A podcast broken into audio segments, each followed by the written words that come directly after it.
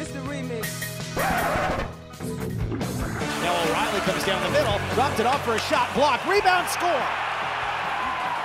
Too many chances for the Blues, yeah. And they finally cash in. Brandon Saad follows it up, and it's a one one tie, three minutes into the second. Started off with Tyler Bischoff on E S P N Radio.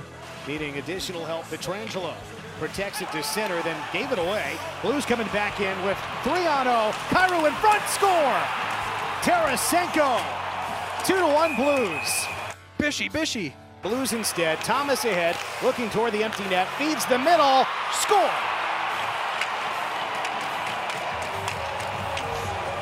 The goal for Ivan Barbashev, who had been robbed earlier on a breakaway by Robin Lehner.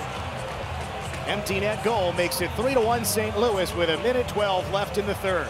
You think I like the shootout? The middle off of Vegas stick with two, with one, with zero. Final score, Blues three, Knights one. You know, for the believers out there, thanks for sticking with us. I know, you know, there were some doubters out there after the last game, but but uh, I knew our group would would respond with a real good effort, and uh, we did that tonight. Just crushed my dreams. Boom. Sadness. That's the one. Ed is gone for the rest of the show, and to go out to get tested for Raiders practice to be allowed to attend that. Um, Jared, I have a question for you. Should I know who Jim Belushi is?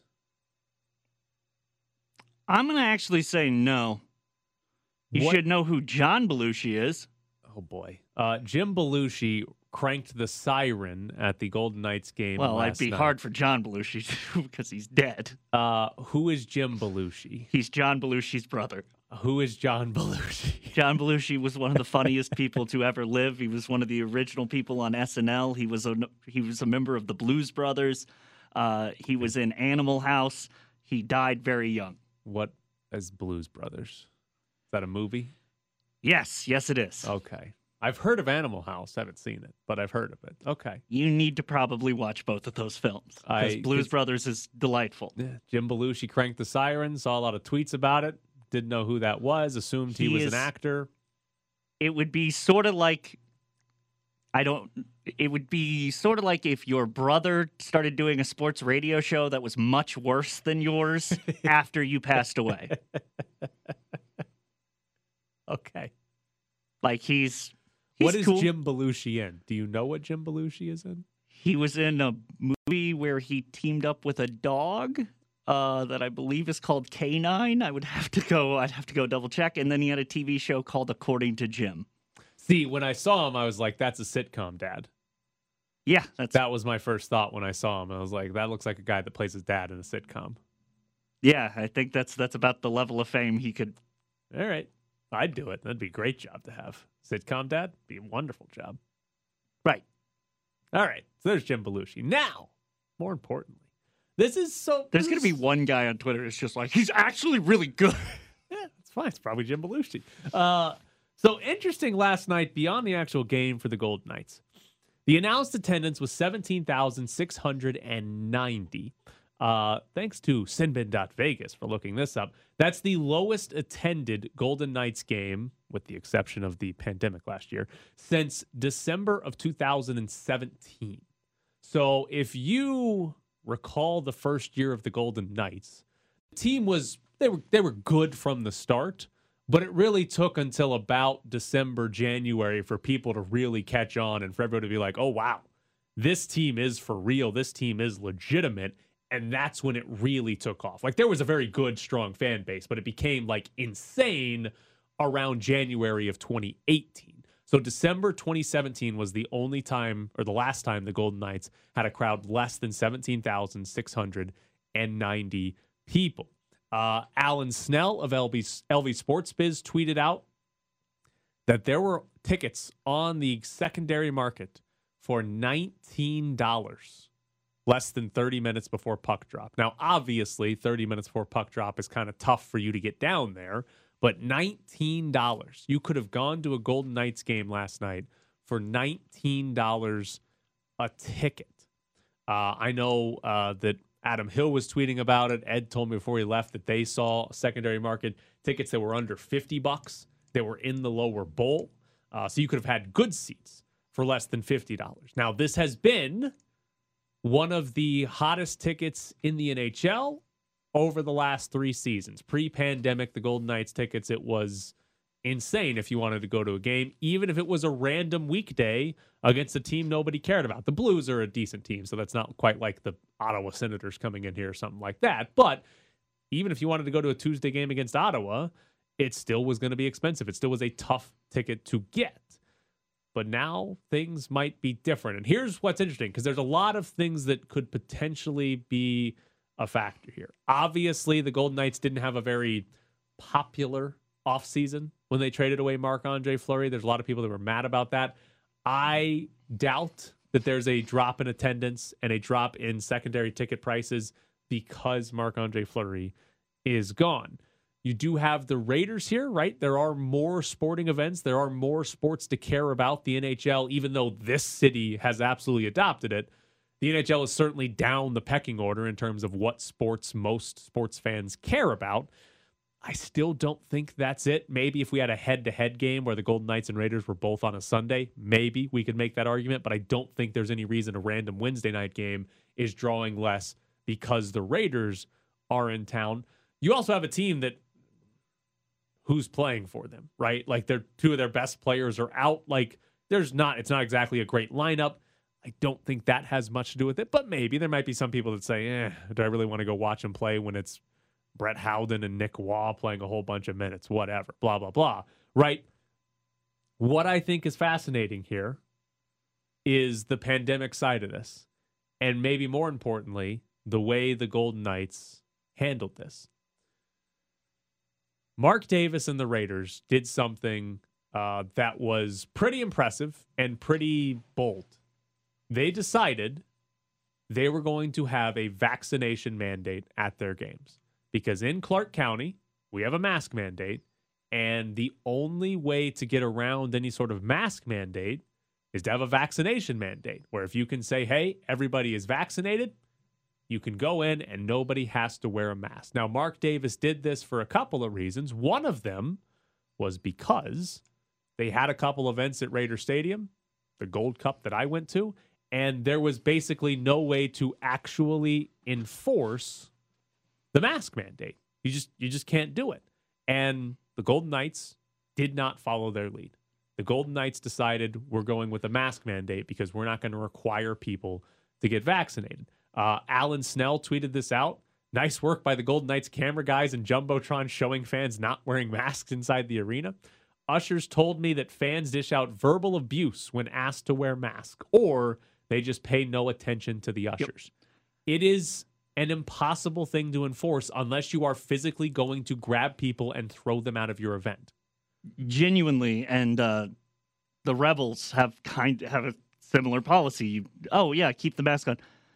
They also have people holding the sign that are maybe a buck thirty-five, right, soaking wet, just right, going, please, please, put, please, please pull up your mask. The only way you can actually enforce this is if you are going to grab people and throw them out. Otherwise, you're not going to be able to actually enforce a mask mandate. And that's part of the reason why the Raiders went to the vaccination mandate. And it, it, it and we're sitting here, and again, it was still over seventeen thousand. It was still a good crowd for the Golden Knights. If they averaged that for the rest of time, they'd have one of the best attendances or percentage-wise in the N H L. There's nothing wrong with what the crowd was last night, but it is, again, the first time since December of twenty seventeen that a crowd was that light for a Golden Knights game. So I am curious, because I've seen there's a lot of people replying to that Ellen Snell tweet basically saying, like, we're not going until there's a vaccination requirement, right? So I well, that is surprising. Right. So I am curious in terms of the Golden Knights. Did they mess this up? Like, did they go the wrong direction with this? Should they? Because here's the thing. The Raiders did it. And the Raiders took the brunt of whatever criticism was out there about forcing people to get vaccinated to watch Raider games, right? They were the first ones to do it. Somebody else was already blazing the path. And the Golden Knights did not follow. And it's just, I, I think they, they took the wrong path there. They made the wrong decision, and I'm fascinated to see what happens going forward with their attendance, right? Does it continue to drop? Do they get down below seventeen thousand for one of these games, which, again, it's still a good number. It's not like it's a bad crowd, but it's just what we're used to. It, it's not that. It's over eighteen thousand. It's a sellout building. It's you've got to pay one hundred bucks just to get in. Last night, you could have gotten in for nineteen dollars, thirty minutes before the game. So I think Mark Davis was on the right path here. He made the right decision with his team, and Bill Foley had every opportunity to follow and implement the same thing, and he didn't. And I wonder if we look back and say Bill Foley messed up there. Do you have any, considering like how many people have lost their jobs or don't have as much disposable income due to the pandemic, could that be in any way a factor in the fact that it's like, well, yeah, last year I would make a point of seeing, you know, six games a season, and this year I just, it's, I gotta eat. Yeah, I, I think that's a, it's a fair thing too. And across any attendance of any sports league, sports team, sports league, this year, next year, whatever, for a little while. I think that's a fair point because you have, it's not because it's that people financially that have less money now than they would have two years ago, whatever, but also the general safety part of it where people are going to be like, well, I don't want to go because we're still in a pandemic. I don't want to be around that many people. And also the people that are like, well, I'm not wearing a mask, so bleep you.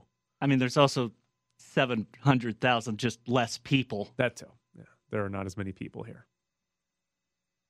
Kind of a problem. So, yeah, I think there is a lot that could factor into this. I do think the Golden Knights would have been better off following the Raiders' lead, implementing a vaccination mandate, and going forward from there. I don't think the attendance would be less than it was last night if there was a vaccination mandate in place. I think it would have been perfectly fine. Or what uh, I know the Saints did it, the Seahawks did it, I'm sure other teams have done it, the vaccine or negative test mandate where, okay, you don't have to get vaccinated, but you've got to go get a negative test and show that to us to get into the game. When I went to the Seahawks game, it was funny watching a, a lady that was trying to pull out the piece of paper that said she had a negative test to prove she'd get in, but that was the other alternative. I think that's the better option than, hey, just wear a mask because you cannot enforce the mask mandate. You can't do it. You, it's, no, it's impossible it's, to do. It's the Iowa State game. And uh, I kind of went ballistic on Twitter about it, was laughable. Just not even, it'd be one thing if it was a bunch of guys like, you know, the how men in their forties don't seem to understand it goes over the nose. Or it's like on the chin. No, just not even wearing the thing. I mean, at, at the Gold Cup, it was, it was nobody was wearing a mask. It's like, like, do you got your mask? Yeah, it's in my pocket. Yeah, like it, it wasn't it wasn't a thing that people wore. I mean, it was. I, I went to one of the preseason Golden Knights games as a fan, and there was basically no enforcement from the ushers that I saw. Most people sitting around us were wearing their masks, so it's not like there was just non-compliance of everybody, but there were people that didn't have them on, and there wasn't anybody coming to tell them, hey, put on your mask. So it's it's just, like, if I was an usher, I wouldn't. I'm an usher. I'm not. I'm not telling. This is hey. part-time work, right? I mean, I'll, I'll say, "Hey, put your mask on." If they cuss me out, I'm like, "Have a good day." Like, I'm not like yelling back at that person. I just genuinely like. Is there some requirement that an usher be quasi-feeble? Yes. Like I, I, so. I have not. I'm yet to. Of all the events I have attended here in Vegas, I'm like, is there no one muscular that's like, yeah? I, I, sometimes I'm gonna. I'll, I'll go be an usher. All right, coming up next, why is FIFA trying to ruin the World Cup?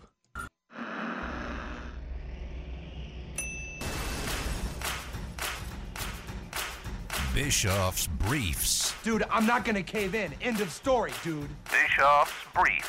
Dude, dude, dude, dude, dude, dude, dude. Bischoff's Briefs. Dude. Bischoff's Briefs. I guess you've got a point there.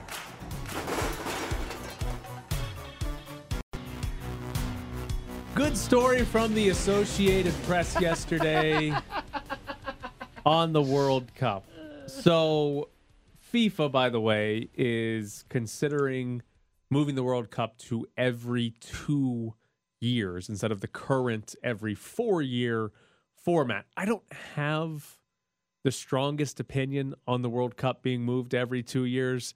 Eh. Like, it would feel, I guess, a little bit less special, but I would absolutely watch it every single time, and I would enjoy it every single time. Like, I don't have any great hatred for it. A lot of people hate it. A lot of people are like, no, it's every four years.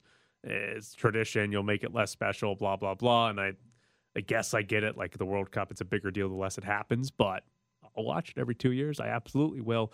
Uh, but the A P got a recording of a meeting between Gianni Infantino, who is the president of FIFA, talking to the heads of soccer federations in Europe, because a lot of European countries, or at least their soccer federations, do not want there to be a World Cup every two years. Now, there's a couple things that came out of this recording and the story, but one of them is possibly the worst idea I have ever heard in the world of sports. Uh, the head of the soccer federation in Portugal is some guy named Tiago. And Gianni Infantino said in this meeting, I welcome the idea of Tiago to say, well, we need more participation, and maybe there is a way of doing that by having two World Cups, but not with the same participating teams. I don't know. This is something that the technical people will study, but this is certainly something that we have to look into. So this idea would be to play the World Cup every two years, and you would have a different group of eligible countries to qualify every two years. So that means in twenty twenty-four, the United States and Mexico and Brazil and Argentina and China and Japan and Australia are eligible for it, but nobody in Europe or something like that. And then in twenty twenty-six, two years later, well, Portugal, France are eligible, but Brazil and Argentina are not. That's not a World Cup. That is not a World Cup.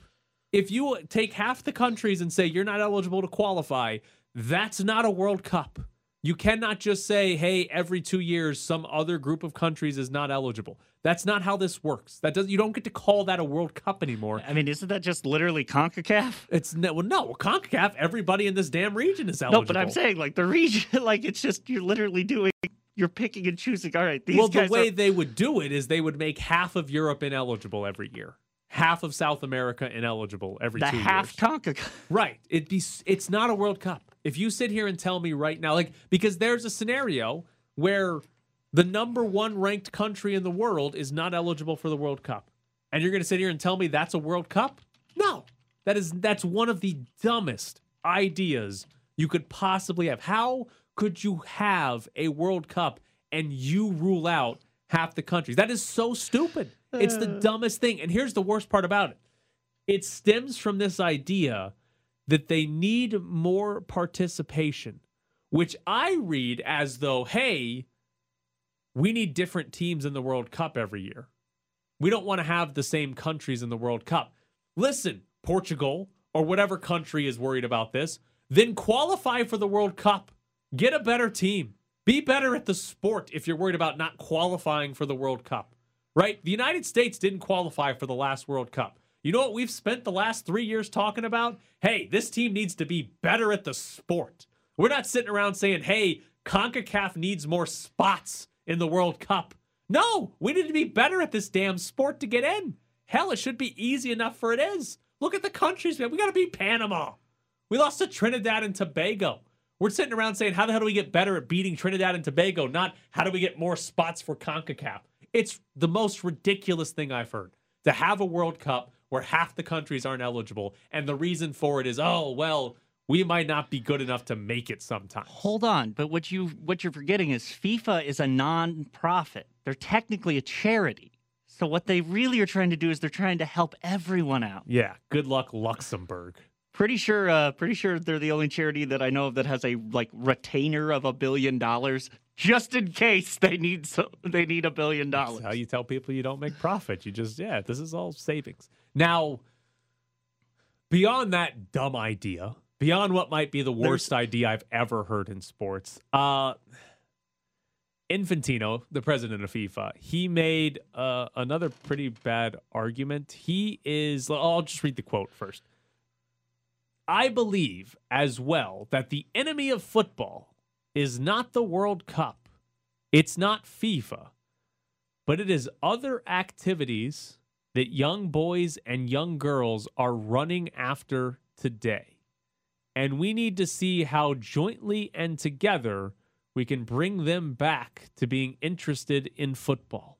And we want to, as far as I'm concerned, do this all together as we have been doing in the last few years. So this is the argument that we hear about baseball in the United States, that the youths aren't interested in baseball because it's too long and there are other things. Their attention span is not long enough for a baseball game. Soccer might be the greatest sport in the world because of how short it is. Every yeah, there's single like one game, commercial break. It's two hours and there's a halftime, and that is the only time they go to commercial. You get forty-five minutes of soccer. There's a halftime, sure. There's some commercials. Then you get forty-five more minutes of soccer, and the game's over. This isn't, listen, I love playoff baseball. It's one of the most fun things to watch. These games take four plus hours. It's a nightmare, right? It's like I got to block off maybe five hours of my day to sit down and watch a playoff baseball game. It's brutal, right? It's a lot of fun. I enjoy it, but it's brutal scheduling-wise. Soccer's two hours, right? And sure, even in the World Cup, when you get to the knockout stages, they can go to extra time, right? It's two and a half hours. It's fine. And I'm like, what is he talking about? What are they running to? Like, is he trying to compete with like Instagram and TikTok? Or is he trying to compete with other sports? Because there aren't other sports that are better than soccer for attention span, right? Nobody's running to baseball because, oh, I can't watch this soccer anymore. Like, hell, the N B A's talked about it being a problem too. No! This Listen, is- if people aren't willing to sit down and watch your two-hour soccer game, playing the World Cup every two years isn't going to fix that. Right. That is not an answer to that. Now, also, they've talked in the past about Uh, stopping the clock and eliminating stoppage time. So like the ball goes out of bounds, you stop it, and making it, instead of a ninety minute clock, it's like a forty-five minute clock or something like that, whatever the time is that you actually have a soccer game or the soccer ball's in play. They've talked about that, which might work. That might shorten the games and might make it a little bit more interesting, a little bit more quicker, because there's no more time wasting anymore, which is the worst part of watching soccer. That I could understand as an argument to, hey, you know, a bunch of teenagers don't want to watch our sport because it takes too long and it's not as interesting. That I could understand, but just th- that is an argument for playing the World Cup every two years? If people aren't watching soccer now, they're not going to watch it just because you play more games. That's not the answer. The dumbest arguments I've ever heard. Funniest part about the youth involvement thing is, don't they kidnap kids at like nine years old and send them to academies? They pay them. Okay. The kid, those kids get paid. I mean, there's there's money. They don't kidnap All right. I, okay, yeah. But basically, don't they do that in yes. almost in almost yes. every country that there's, takes this seriously? There's tons of European countries where you'll see a kid playing and you're like, well, he signed with this team's academy when he was eleven. Yes. Yeah. That happens. So I don't think that's going away as long as there are poor parents in the world who are like, little, little Timmy can make us some money right now. Yeah. All right, coming up he next. It's a third-rate education, but a first-rate education in soccer. Ben Gotz joins the show. Do you want to schedule a parent-teacher conference after hearing Granny's grades? Call the Press Box voicemail and let us know. seven oh two, seven two oh, four six seven eight and let us know who deserves a higher grade. It's the Press Box with Graney and Bischoff on E S P N Las Vegas, eleven hundred A M and one hundred point nine F M. Joining us now from the Review Journal is Ben Gotz. Good morning, Ben. How are you today? Not too bad. Good morning. Thanks for having me on. Uh, so just, I guess, the general big picture here, if we, we look ahead, Golden Knights don't have Max Pacioretty for a while, might not have Mark Stone for a little bit as well. How concerning is it when it comes to the playoff race at the end of the year? Like, are they going to be able to win some games here without these two guys?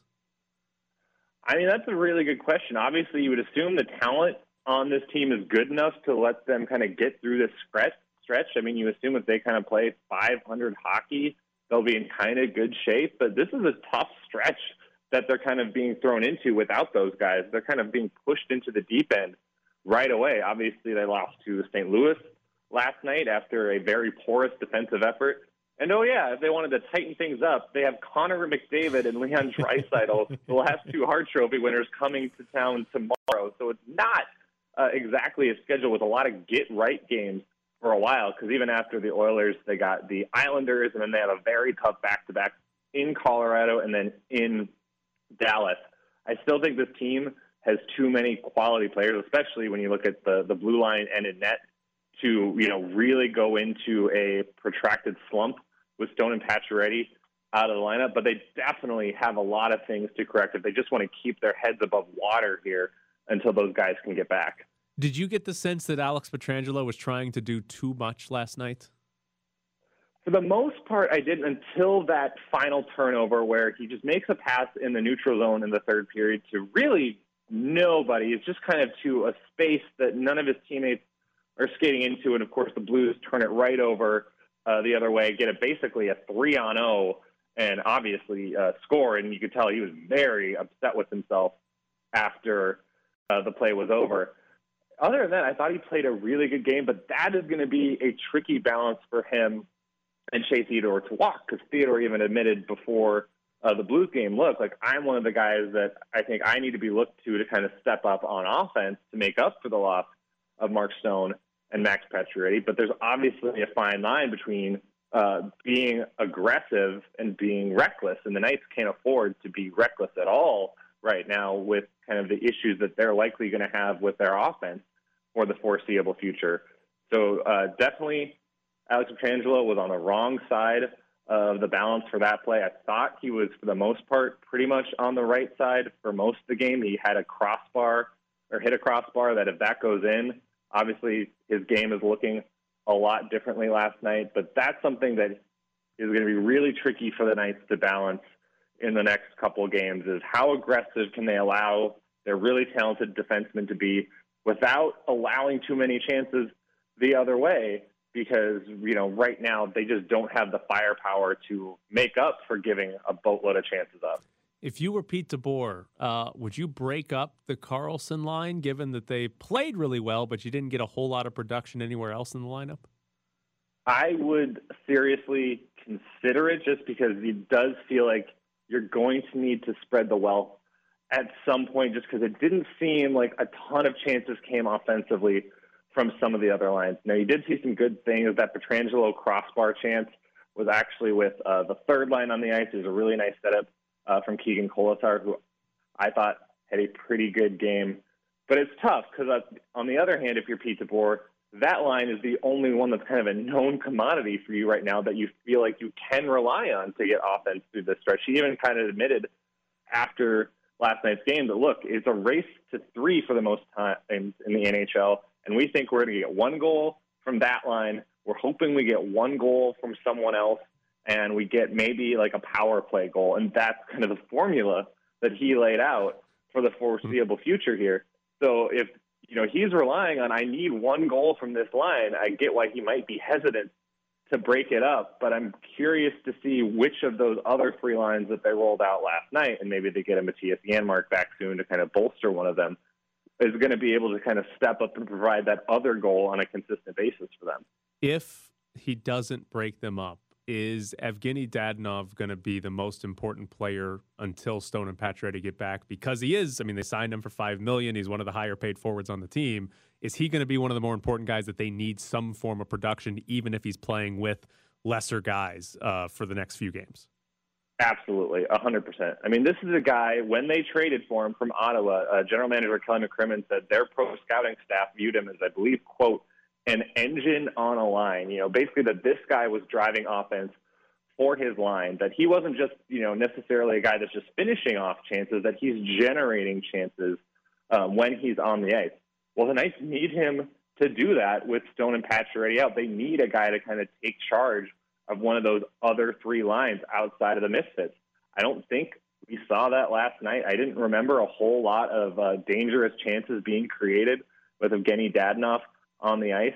Uh, and if that continues, the Knights are going to have a really hard time scoring goals at five on five. So he's a guy that's got a big spotlight on him right now, for sure. The team needs him to step up if they're going to keep their head above water here. So the Pete DeBoer formula there, of, hey, get to three goals and that's your, your shot to win, that kind of relies on Robin Lehner being really good every night as well. And I guess, do they have no formula to win if Robin Lehner isn't awesome? Because in the past, they've been able to overcome some goaltending deficits, uh, deficiencies in certain games, But if he's not good enough, like if he has an average game, is that sort of too much for this team to overcome right now? Not unless they really clean up things defensively, because obviously that was the key for them even being in the game last night, is that Leonard was uh, really unbelievable throughout the entire game. I mean, right now, it's hard for the Knights to survive with anybody back there with the way they're playing. I mean, they lead the N H L in scoring chances allowed per sixty minutes and high-danger scoring chances allowed per sixty minutes at five on five. Uh, that is just a tough way to live, especially when they're kind of lacking some firepower on offense right now. So they're going to need Robin Lehner to steal some, steal them some games. Coming up here, there's obviously going to be times where they have the advantage in net. I think even tomorrow, given the fact that Mike Smith is injured and it might be Mikko Koskinen and net for the Oilers, that's an area that the Knights will have a huge advantage in. And they're going to need him to, you know, take advantage of those matchups and really outplay the other starting goaltender in order to pile up some points here, unless they can really figure out their kind of defensive zone structure and tighten things up. Because uh, so far through three games, uh, they've been way too loose, and that's a very dangerous game that they're playing, asking their goaltender to basically be outstanding every night to give them a chance. Alec Martinez played through the postseason last year with a broken foot. So how many bones did he break last night since he didn't come back in? I would, it's going to be really tricky. I mean, Pete DeBoer essentially said after the game, you know that if he goes out and doesn't return, that it's something serious. And it even took a while for Martinez to go back into the locker room. He was on the bench for at least a couple minutes after getting tripped uh, in the corner of the offensive zone or defensive zone there by Klim Costin. It was kind of, you know, seemed to be negotiating with the training staff of, you know, hey, can you work through it? Can you push through it? I think he tried to test it out a couple times and put pressure uh, on his leg and decided he couldn't do it and had to go back to the locker room. So you would imagine that uh, it's definitely, you know, something that uh, is not just necessarily minor. I mean, we'll see. Obviously, we'll see after practice today what the update is. But that is a guy that can play through a lot of pain, as we saw last postseason, as we saw all last regular season when he led the N H L in block shots by forty. Uh, and that's obviously one of the last things the Knights wanted to see last night, with uh, given the deficiencies that they already have with all their injuries and guys uh, out of the lineup. Important question. You tweeted a few days ago that uh, you got Bailey Schultz hooked on Ted Lasso last night. How did you get her hooked on Ted Lasso? How hard of a sell was that?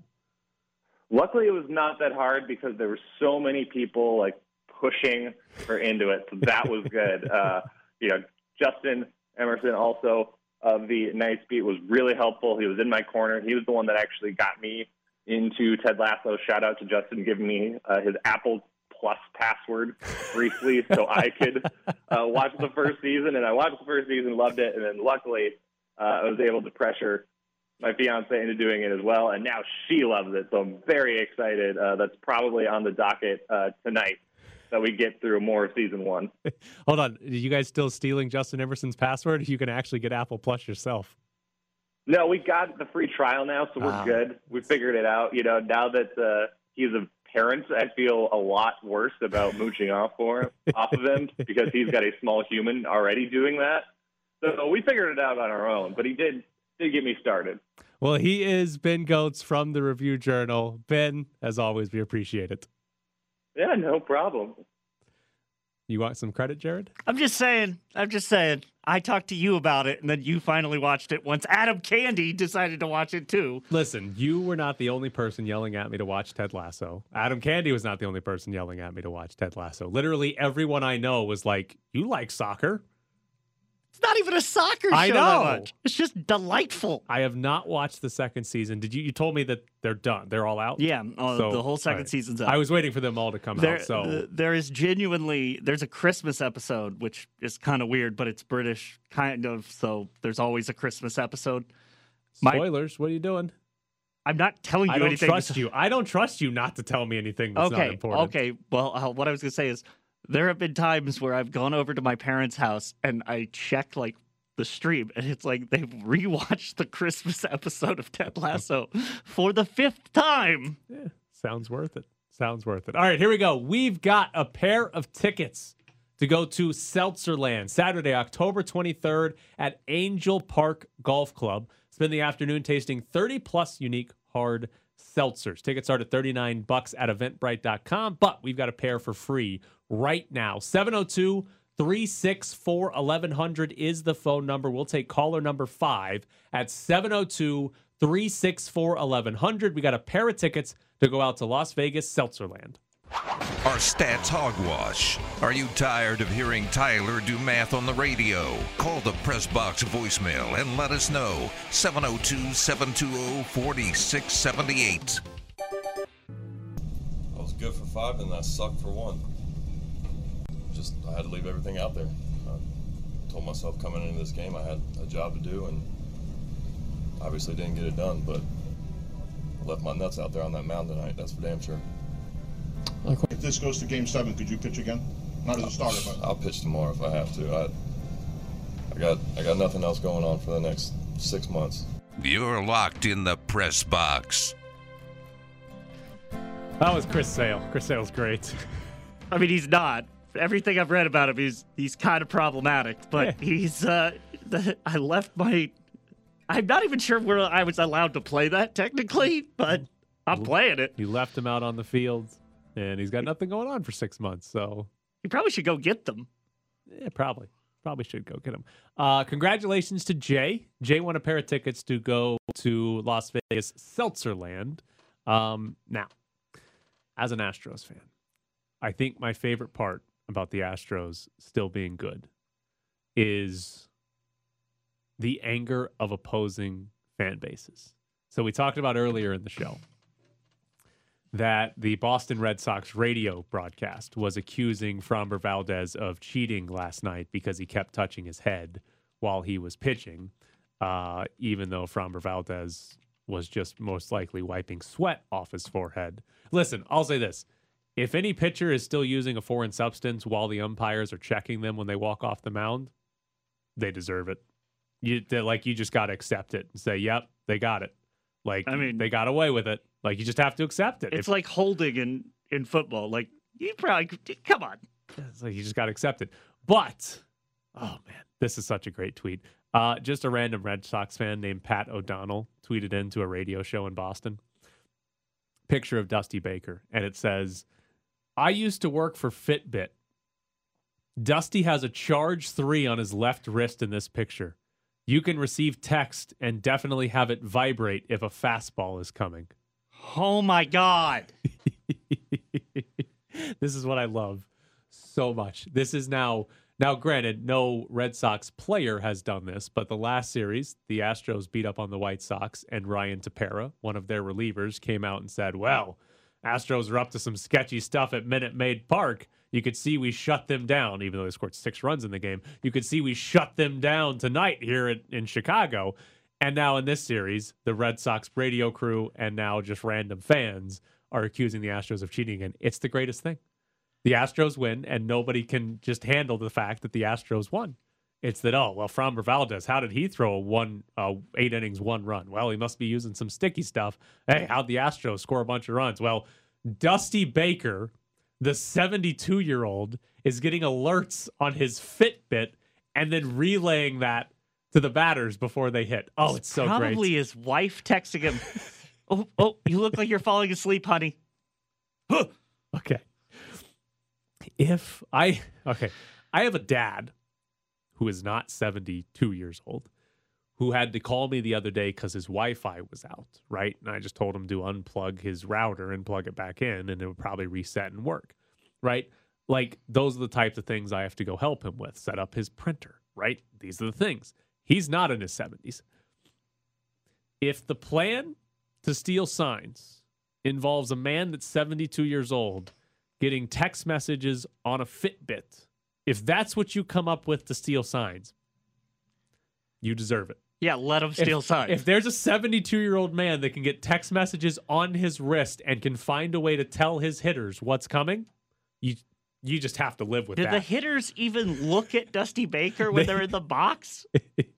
Somebody so tweeted. So Dusty is relaying this to, like, what, the the, the, the third or uh, the first base uh, coach? Somebody uh, tweeted, he moves his toothpick to tell him what pitch is coming. Some of these have to be trolling. Well, that one was a joke. I'm assuming this is just a random... Bo- the Boston fan who said I used to work for Fitbit, he tweeted it into a radio show in Boston. Now, I wasn't I listening was... to Tucker and Rick in Boston. Ooh, but those, do, those do not sound like guys to hang out with. But I'm assuming here that... Tucker and Rick from Boston. Yeah, that they were being serious. It's... Uh, It's incredible. The I, cheetahs, folks. The I, cheetahs. Oh, it's so great. And I'll be honest with you, as an Astros fan, I kind of hope they're still cheating. God. I kind of hope they still are. Because also, think about being a Boston fan and accusing anybody of cheating, especially with something on your wrist. Because that's what they did. The Red Sox got caught using Apple Watches to steal signs.